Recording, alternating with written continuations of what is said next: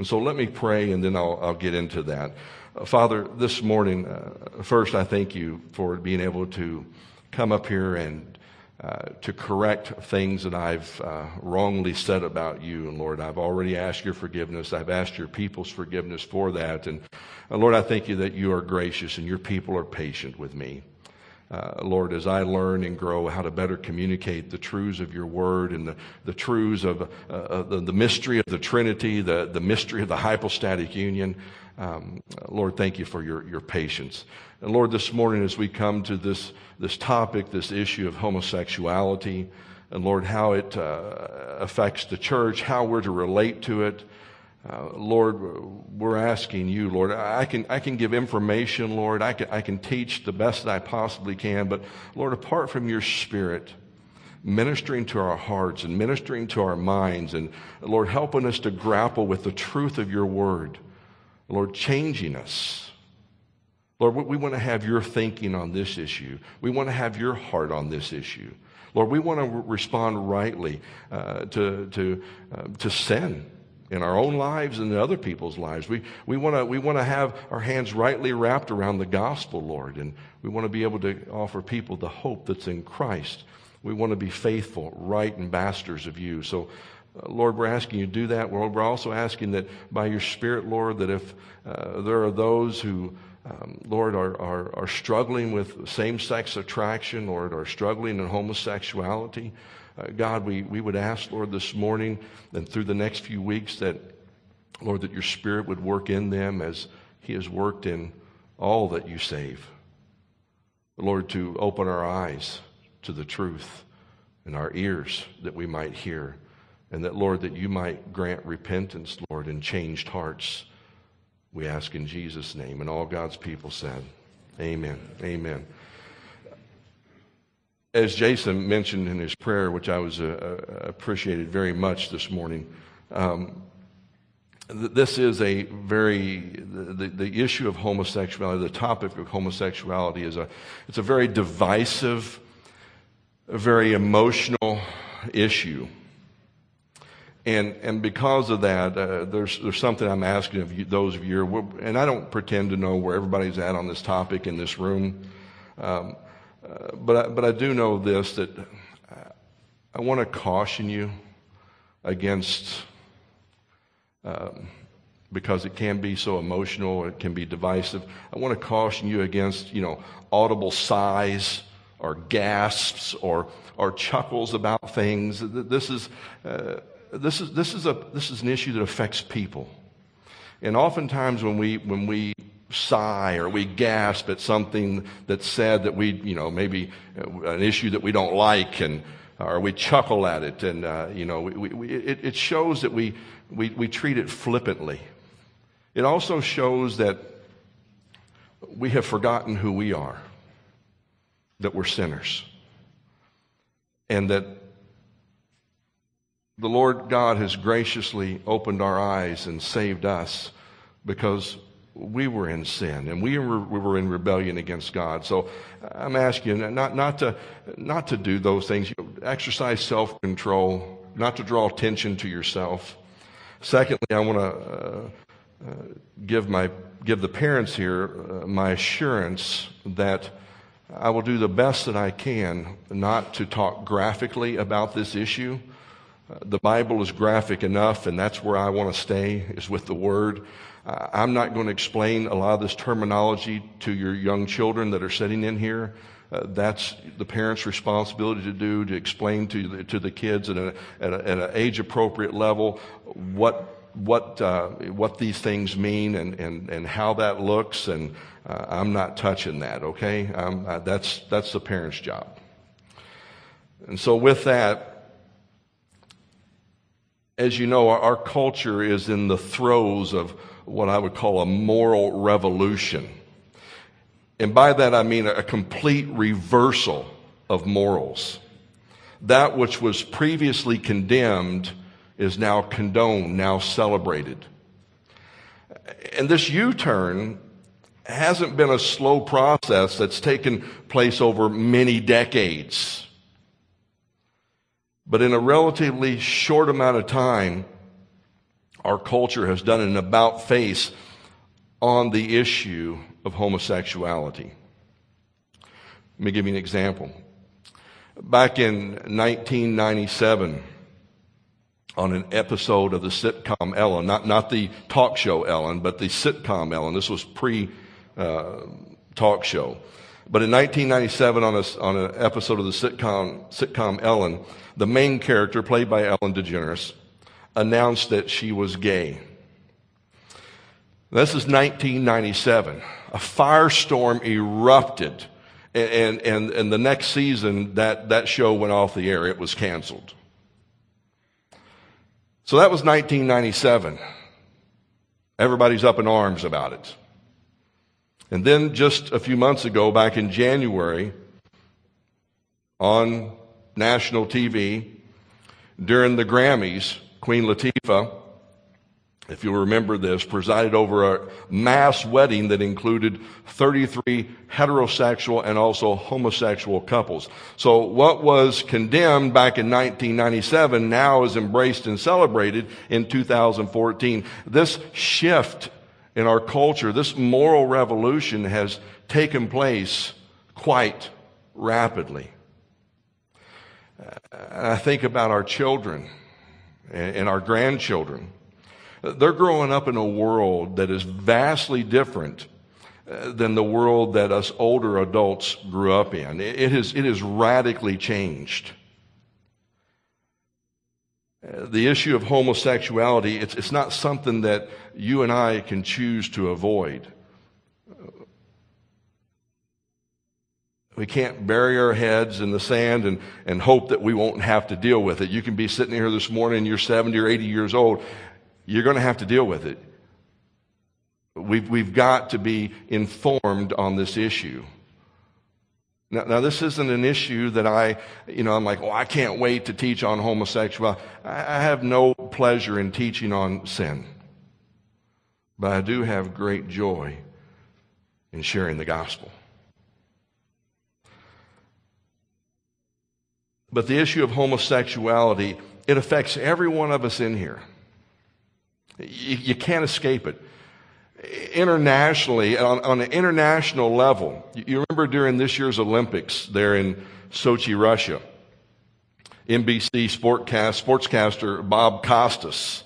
You remember he went into a, a, tirade there on national TV about many things, but one of those uh, that he that he was uh, uh, having a fit about was about some of the laws that uh, President Putin there in Russia had enacted that his quote here viewed our that are viewed as re- repressive to members of the gay community and their supporters. So he was up in arms about the fact that they had these draconian laws on the books that were not supportive of legalizing an equal treatment of homosexuals and all that. And he berated uh, Putin, you know, from his, uh, you know, little sportscaster podium there.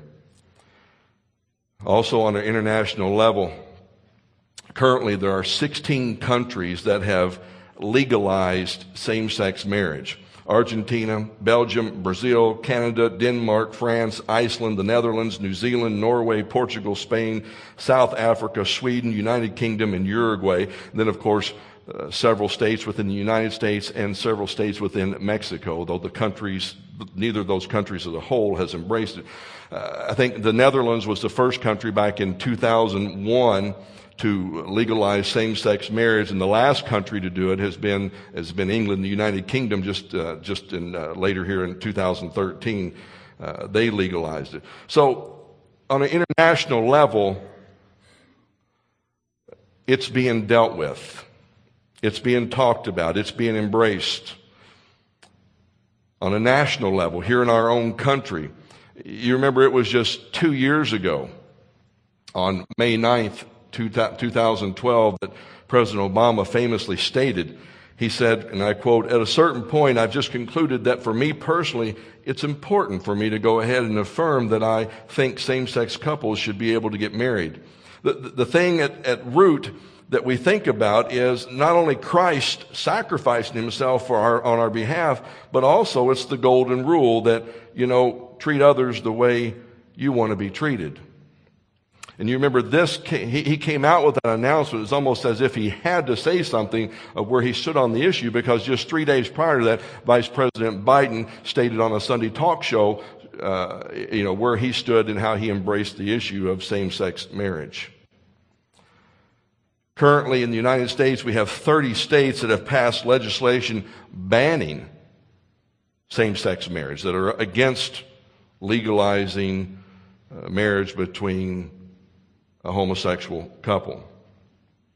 But in the past year, we have watched federal judges systematically overturn uh, the state laws. It's like dominoes falling one after another. This past Monday of this week, a federal judge threw out Oregon's same sex marriage ban.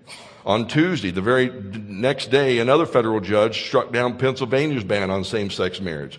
In the past year, federal or state judges have done the same thing in Idaho, Oklahoma, Virginia, Michigan, Texas, Utah, and Arizona. And judges have ordered Kentucky, Ohio, Tennessee, and Indiana to recognize same sex marriages from other states. And then in New Mexico, their own Supreme Court there within the state of New Mexico has declared that their state ban on same sex marriage is unconstitutional. So we're seeing federal and state judges just dismantle the will of the states systematically one after another. In our own state here, in California, those of you who are public school teachers know that the transgender restroom law went into effect in January of this year. It was called the School Success and Opportunity Act. Uh, and, it, and it gives transgender students in K through 12 public schools in California the right to choose by themselves the bathrooms, uh, which bathrooms and locker rooms they will use, and which sports teams they want to identify with. Also, on a state level, we have current we have legislation currently uh, in in Sacramento. It's called AB 129, Assembly Bill 1529. And if passed, it would give the Secretary of State, the Franchise Tax Board, and the Attorney General. So three three different uh, uh, you know means here. Uh, the power to, uh, or three different branches here, the, the power to dissolve a nonprofit organization such as us, we're a 403BC nonprofit corporation. It would give the power to dissolve a nonprofit organization if the non- nonprofit's process is not consistent with all sections of California law. So uh, that would mean that because uh, California law requires that your hiring practice, you know, that you not show any bias, you know, because of uh, race or gender, but also because of sexual orientation. Currently, that's not binding on nonprofit organizations. We, you know, they can't demand that a church, you know, hire someone who is actively engaged in a homosexual lifestyle. We don't have to hire them because that that would be uh, not true to what we believe the Word of God teaches.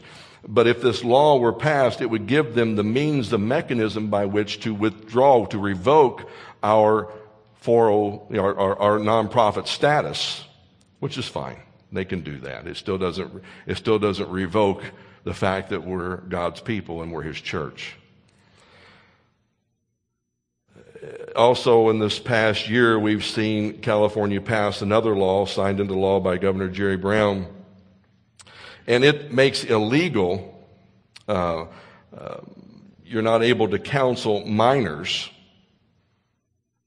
to change their sexual orientation. Now, that's not binding on pastors or on lay people, but it's licensed upon the psychological community, the licensed therapists and stuff like that, that they're not allowed to what they call gay conversion therapy for minors. So if they're under 18, someone who has a, as a license with the state of California to practice family therapy or uh, something like that, or a psychologist, they cannot try to counsel that, that, that minor to leave that lifestyle. It makes it illegal to do that. So we've got to, it affects us on an international level. It affects us on a, on a national level. I mean, there's, there's, there is no level of our life that it's not being talked about. It's even at the church level, of course. You remember now, it's been several years, we've seen, over the past several years, we've seen many liberal denominations have capitulated on the issue of homosexuality, from the Episcopal Church to the liberal wing of the Presbyterian Church, the uh, Presbyterian Church USA, not to be confused with the OPC, the Orthodox Presbyterian Church, very solid arm of the Presbyterian denomination many, many uh, different uh, uh, Baptist uh, denominations, uh, non denominational churches. They have capitulated on the issue of homosexuality, and many, right now as we speak, are in the midst of capitulating on the issue of homosexuality. They are embracing what the culture is teaching on it rather than what the Word of God is teaching on it. Many of you, most of you probably are familiar with the fact that it was back in 1986 that a fellow by the name of Gene Robinson. He became the first openly gay bishop ordained by the Episcopal Church. And uh, he divorced his wife of 14 years and um, entered into a relationship with another man whom he later married in 2008 when, when same sex marriage became legalized. And then just a couple of weeks ago, on May the 3rd, he publicly announced their divorce. Also within the church, many of you are familiar with a humanit- Christian humanitarian organization called World Vision. World Vision is, if not the largest, one of the largest humanitarian organizations, uh, you know, regardless of whether being Christian, but it's one of the most, uh, one of the largest humanitarian organizations out there. Back in March of this year, the CEO, uh, president of the, uh, the, the, the board there announced that World Vision would no longer require its more than 1,100 employees to restrict their sexual activity to marriage between one man and one woman. But they would, and I quote, continue to expect abstinence before marriage and fidelity within marriage uh, for all staff. Since World Vision is a multi denominational organization that welcomes employees from more than 50 denominations, and since a number of these denominations in recent years have sanctioned same sex marriage for Christians, the board, in keeping with our practice of deferring church authority to the lives, in the lives of our staff and desiring to treat all of our employees equally, choose to adjust our policy. Thus, the board has modified our employee standard of conduct to allow a Christian in a legal same sex marriage, in, yeah, in a legal same sex marriage to be employed at World Vision. So, what had long been their policy to expect that people's, their employees' lives should line up with the Word of God, that they were to be chaste before marriage, and then if married, it was between a man and a woman. They capitulated on that issue and went with the pressure from the culture.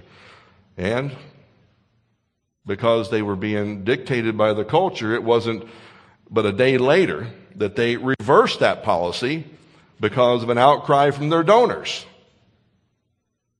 They reversed their decision back to the previous policy, which now states that they will only allow employees to work for them that are chaste before marriage and chaste within marriage between a man and a woman.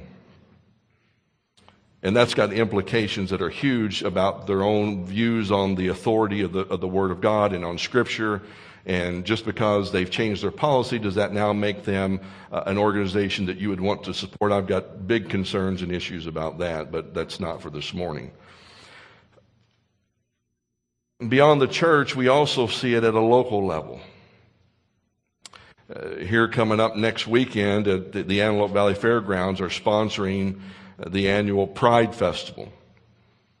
And I quote AV Pride celebrates the lesbian, gay, bisexual, transgender, and queer community through entertainment, arts, and friendship. We welcome all members of the Antelope Valley to join us in honoring diversity, promoting equality, and creating a safe and accepting home for our lay, lesbian, gay, bisexual, transgender, queer families this past Wednesday, if you happen to have been down in uh, Valencia at the Valencia Town Center, there's a, a, little restaurant down there called Salt Creek Grill.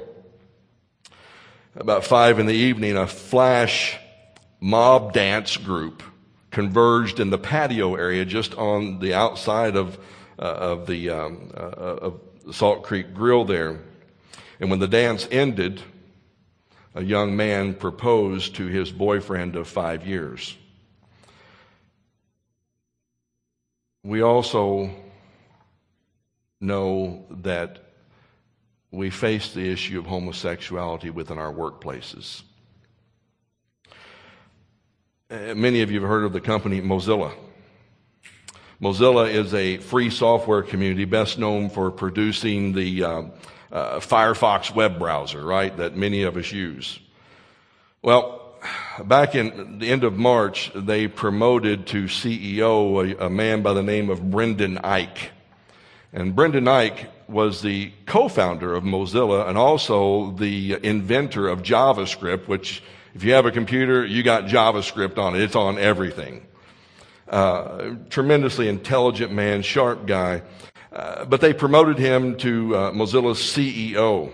And then within about a week or two, he was pressured to step down the, by the company and by, and by gay rights groups. Why? Because he had donated $1,000 back in 2008 to Proposition 8. Remember Prop 8? It was the uh, constitutional amendment here in our, in our state in California that stated only marriage between a man and a woman is valid or recognized in California. So because he did that back in 2008, gay groups prevailed, pressured, and he stepped down from CEO. Those of you who are in the workplace are increasingly seeing uh, that your coworkers are are homosexuals. Um, and it's become in the workplace. It's it's more than uh, it's become an agenda. I don't know how else to say it. It's become an agenda that goes beyond educating employees. And I'm all for the educating of, uh, of employees to treat one another with respect, regardless of race, regardless of, of gender, regardless of, of sexual orientation. And I'm all for educating the church to treat people with respect, regardless of their race, their gender, or their sexual orientation.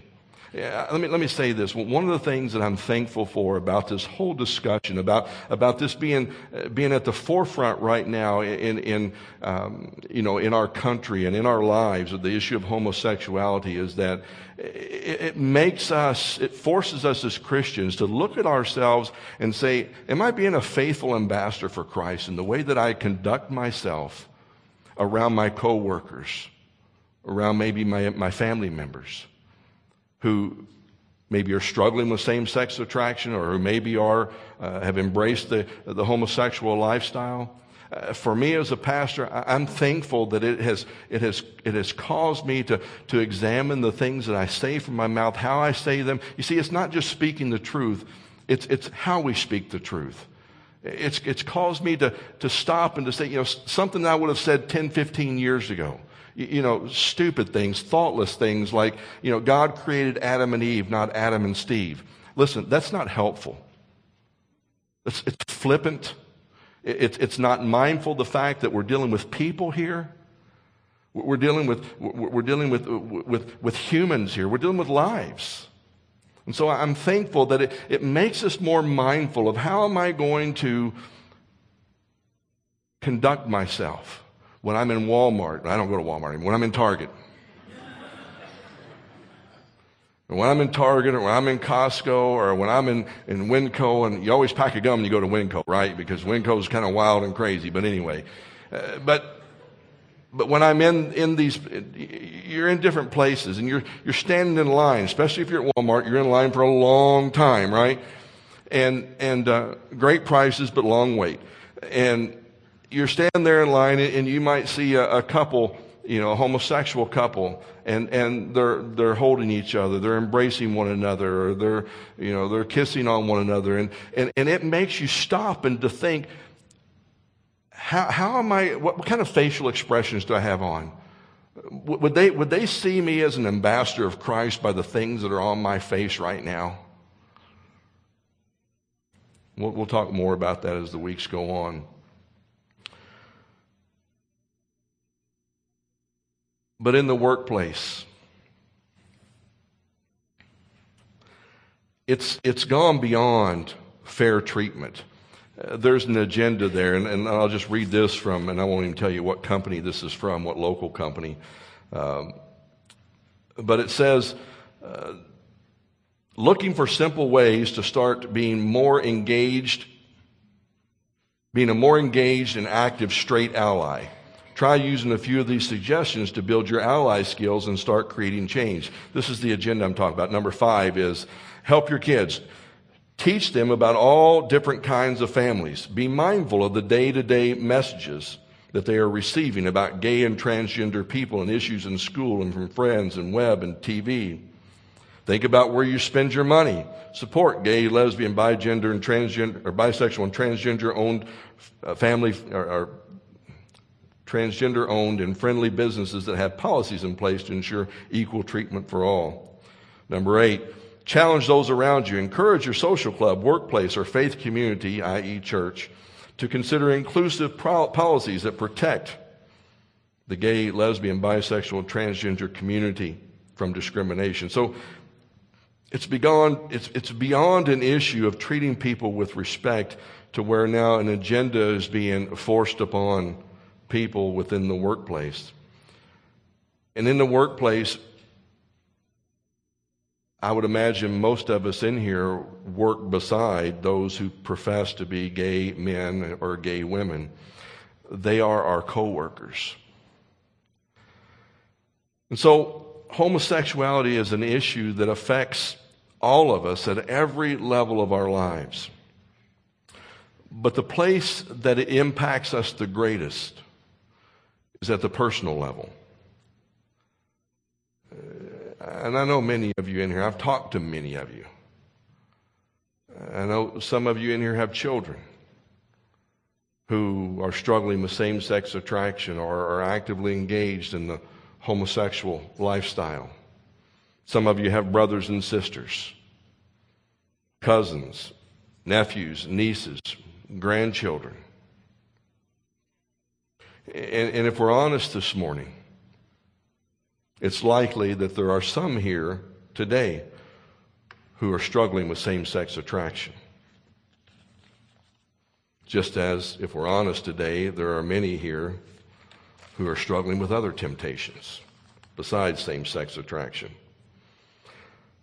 So, what's our approach to this issue going to be? Uh, my heart is that of a pastor Uh, to me, it's more than addressing the issue. This is about people.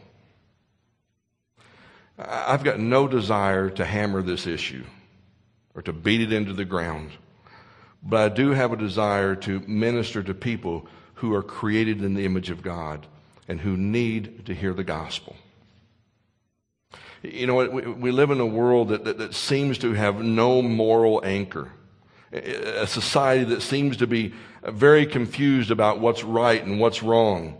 Uh, we, we live in a church age that um, seems to be groping in, in the dark because she's, she's lost her way and, and, and she no longer has any authority and she no longer has any, any conviction. And in light of that, we need something that speaks with certainty, something that speaks with clarity, something that speaks with authority. What, what we need on this is something that's definitive. We need the Word of God. Grab your Bibles real quickly. I want you to turn to 1 Kings chapter 22. This may seem a strange place to start our study, and, and I'm not going to spend much time here this morning. I'm just about done. 1 Kings chapter 22. It's right after 1st and 2nd Samuel right before 1st and 2nd Chronicles. 1 Kings chapter 22.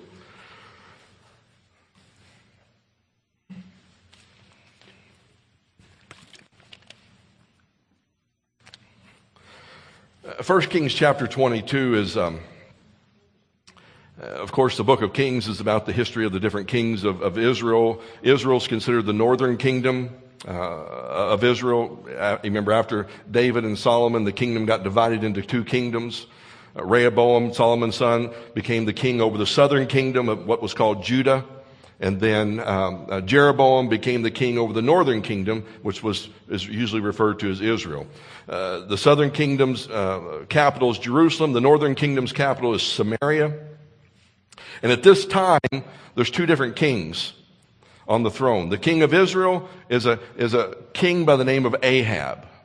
The king on the throne of Judah is a king by the name of Jehoshaphat. And I'm sure you're familiar with both of those names. But there in 1 Kings chapter 22, we have King Ahab from the northern kingdom, and he's lost because of his ongoing battles with Syria, Syria coming in, taking land and all that, he's lost a, a city which is on the, uh, the east side of the Jordan River over on the border of Syria and Jordan called Ramoth Gilead. He's lost it several years earlier to the king of Syria. He knows that it belongs to him. It's, it's part of their God-given territory, but he has not, not taken it back. And so he begins to explore the possibility of going to battle with Syria to get Ramoth Gilead back because he knows it's his.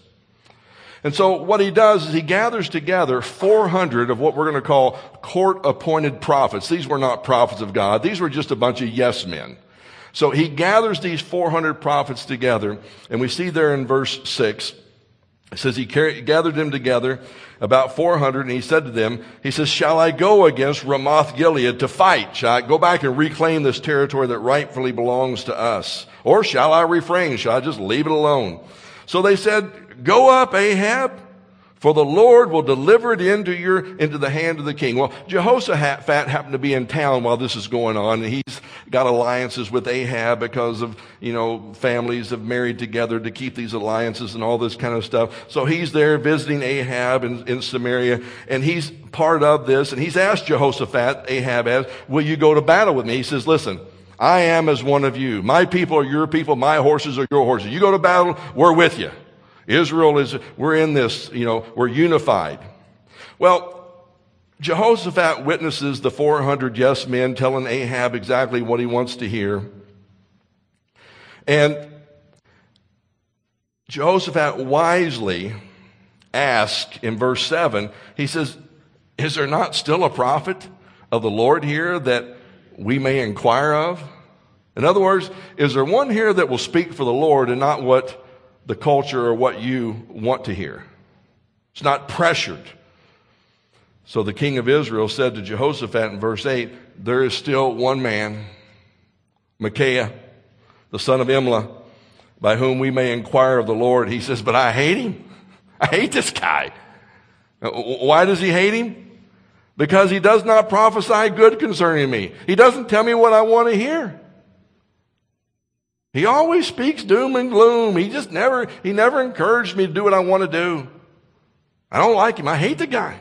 Well, reluctantly, Ahab says, all right, we'll go get Micaiah. I hate the guy and I don't even really want to see him. I just soon spit on him as look at him, but I'm going to, uh, uh, okay, let's go get him. So he sends a messenger. They get Micaiah.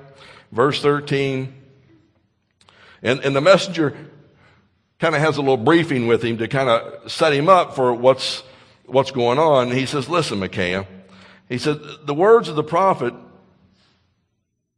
with one accord encourage the king. And listen, all these other 400 guys, they've told the king to go to battle because that's what the king wants to hear. Please, he, he, the servant says to Micaiah, please let your word be like one of them. Speak encouragement. And Micaiah, what did he say? Verse 14, he says, As the Lord lives, whatever the Lord says to me, then I will speak. In other words, Micaiah says, I'm not going to tell the king or the people what they want to hear. I'm going to tell them what the Lord says. And, and it turned out to be a hard word that he had to say to them. And Ahab didn't listen to that word. Jehoshaphat didn't listen to that word. They asked for someone who would speak truth to them, speak the word of God to them, and then they rejected it. And the consequences were, were, were horrible. Ahab dies. They didn't gain Ramoth Gilead. You can read the rest of the chapter for yourself. And, and this is my promise to you. You may not hear what you want to hear, but you will hear what God's word says about homosexuality. That I can assure you. And so our approach is going to be that. What does God's word say about it? Because you see, nothing else matters. The, the 400 prophets, what everybody else is saying, what the culture is saying, what our president is saying, what Bob Costas is saying, what Jerry Brown is saying. It doesn't matter. They don't, it doesn't have the authority. What we need to hear from the Creator, the one who created you and I in His image, that's who we need to hear from. The one who cares for us, the one who, who sent His Son to the cross to die for our sins for those who are in rebellion against him. So we're going to see what God's word says. We're going to look at the pertinent passages in the Old Testament and the New Testament, and there aren't a ton. We're going to answer, answer the question, well, what is the, is, is, is there any hope for a homosexual? Someone who is in the, the throes of homosexual sin? And finally, we're going to, we're going to answer the question, how should we, the church, Christians, respond to homosexuals who intersect our lives because I don't think we can look at this issue without equipping the saints for the work of the ministry, which is that we are ambassadors for Christ. We have got to learn how to engage sinners like you and I with the hope of the gospel. And, and, I'll say this right up front. You, uh, our goal when we come across our coworkers or family members who are, who are uh, you know, involved in same-sex attraction or, or, or homosexual uh, sin, uh, it's not to go after the sin. It's to go after the sinner. They need the hope of the gospel. And we may have to talk about the sin, but that's not the first thing we have to talk about. We talk about the gospel. So, to help you think ahead on this issue, I don't want you to come in here with as a blank slate. I want you to come in here having begun to read the pertinent scriptures, uh, the relevant Bible passages, and, and I put those in your outline so that you would have them. And that this week you begin to, to read these passages. And I've just given you the ones from the Old Testament. So next week we'll cover the Old Testament. The week after that we'll, we'll, we'll hopefully get to the New Testament passages and begin to deal with that. But, but you're going to notice right off the bat, you're going to say, well, why don't we start in Genesis 19 with Sodom and Gomorrah? Shouldn't that be where we start the issue of homosexual, homosexuality? Uh, no, I don't think it's the place to start. I think the place to start is Genesis chapter 1.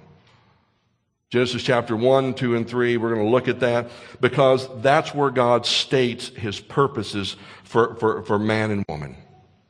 His created purpose for them. His, his created order for those who, who bear his image is right there before the fall. And then we're going to look at, because of the fall, because of Adam and Eve's sin in the garden, the results of man's rebellion against God and how that has changed our thinking and how that's, that's, that's, that's changed our behavior. And then we'll go to Genesis 19 and we'll see what God's word says about the cause of his judgment there on Sodom and Gomorrah. Was it, as some uh, liberal theologians say, and as many in the gay community are writing books today on, uh, on this issue, and they're saying that the issue in Sodom and Gomorrah wasn't uh, judgment because of homosexuality, but it was judgment because of a lack of hospitality. We're going to look at that. We're going to talk about that. We'll speak to that. And then we're going to go to Leviticus 18 and Leviticus 20. And we're going to ask the question and answer the question do they speak to homosexuals? Do these verses in leviticus do they speak to homosexuals in a, in a loving and committed monogamous relationship? Were they just for those days? Do they have no bearing today? And lastly we're going to check out an often overlooked passage, which is Judges chapter 19. And all along the way, my hope is to talk about God's grace and his kindness towards sinners like you and me. We're not just talking about an issue, we're talking about people. And so stand with me as we go out with prayer. Father, Lord, this morning we thank you for the time that we've had to kind of chart a course for where we're going and where, we hope to go, and Lord, how we hope to deal with this issue. And Lord, we're asking you this morning, Lord, once again, we want to have your perspective, Lord, on, not only on this issue, but on all issues, Lord, on, on all sin. We want to have your mind. We want to have the mind of Christ. We, uh, so, Lord, we ask that you would teach us by your Spirit. Inform us by your word. We ask God once again that you would uh, change, Lord, believers' hearts in here, our attitudes, our, our thinking on this issue so that we rightly represent you. Lord, we want to be lined up with your word. We want to be people that speak truth, but in love. Not just having the right words, Lord, but the right way to say it. So, God, we're asking you to equip us for that. Lord, we're asking you to change hearts of those in here who are actively in rebellion against you. Lord, uh, we're asking you to save them, just as you've done with many of us. Lord, we want them to know the hope of the gospel, the hope of forgiveness, the hope of a new identity, Lord. No longer being identified with sexual orientation, Lord, but being identified in Christ. We want them to be able to say, as Paul said to the Corinthians in 1 Corinthians chapter 6, of such of these were some of you, but you were washed. Lord, there's no other fountain we know by where by which a man can be cleansed other than the blood of Christ. So, Lord, may your blood wash over many in this room. Bring them to repentance, bring them to salvation, bring them to eternal life and eternal hope. We ask in Jesus' name. And Lord, bless our food today. Amen.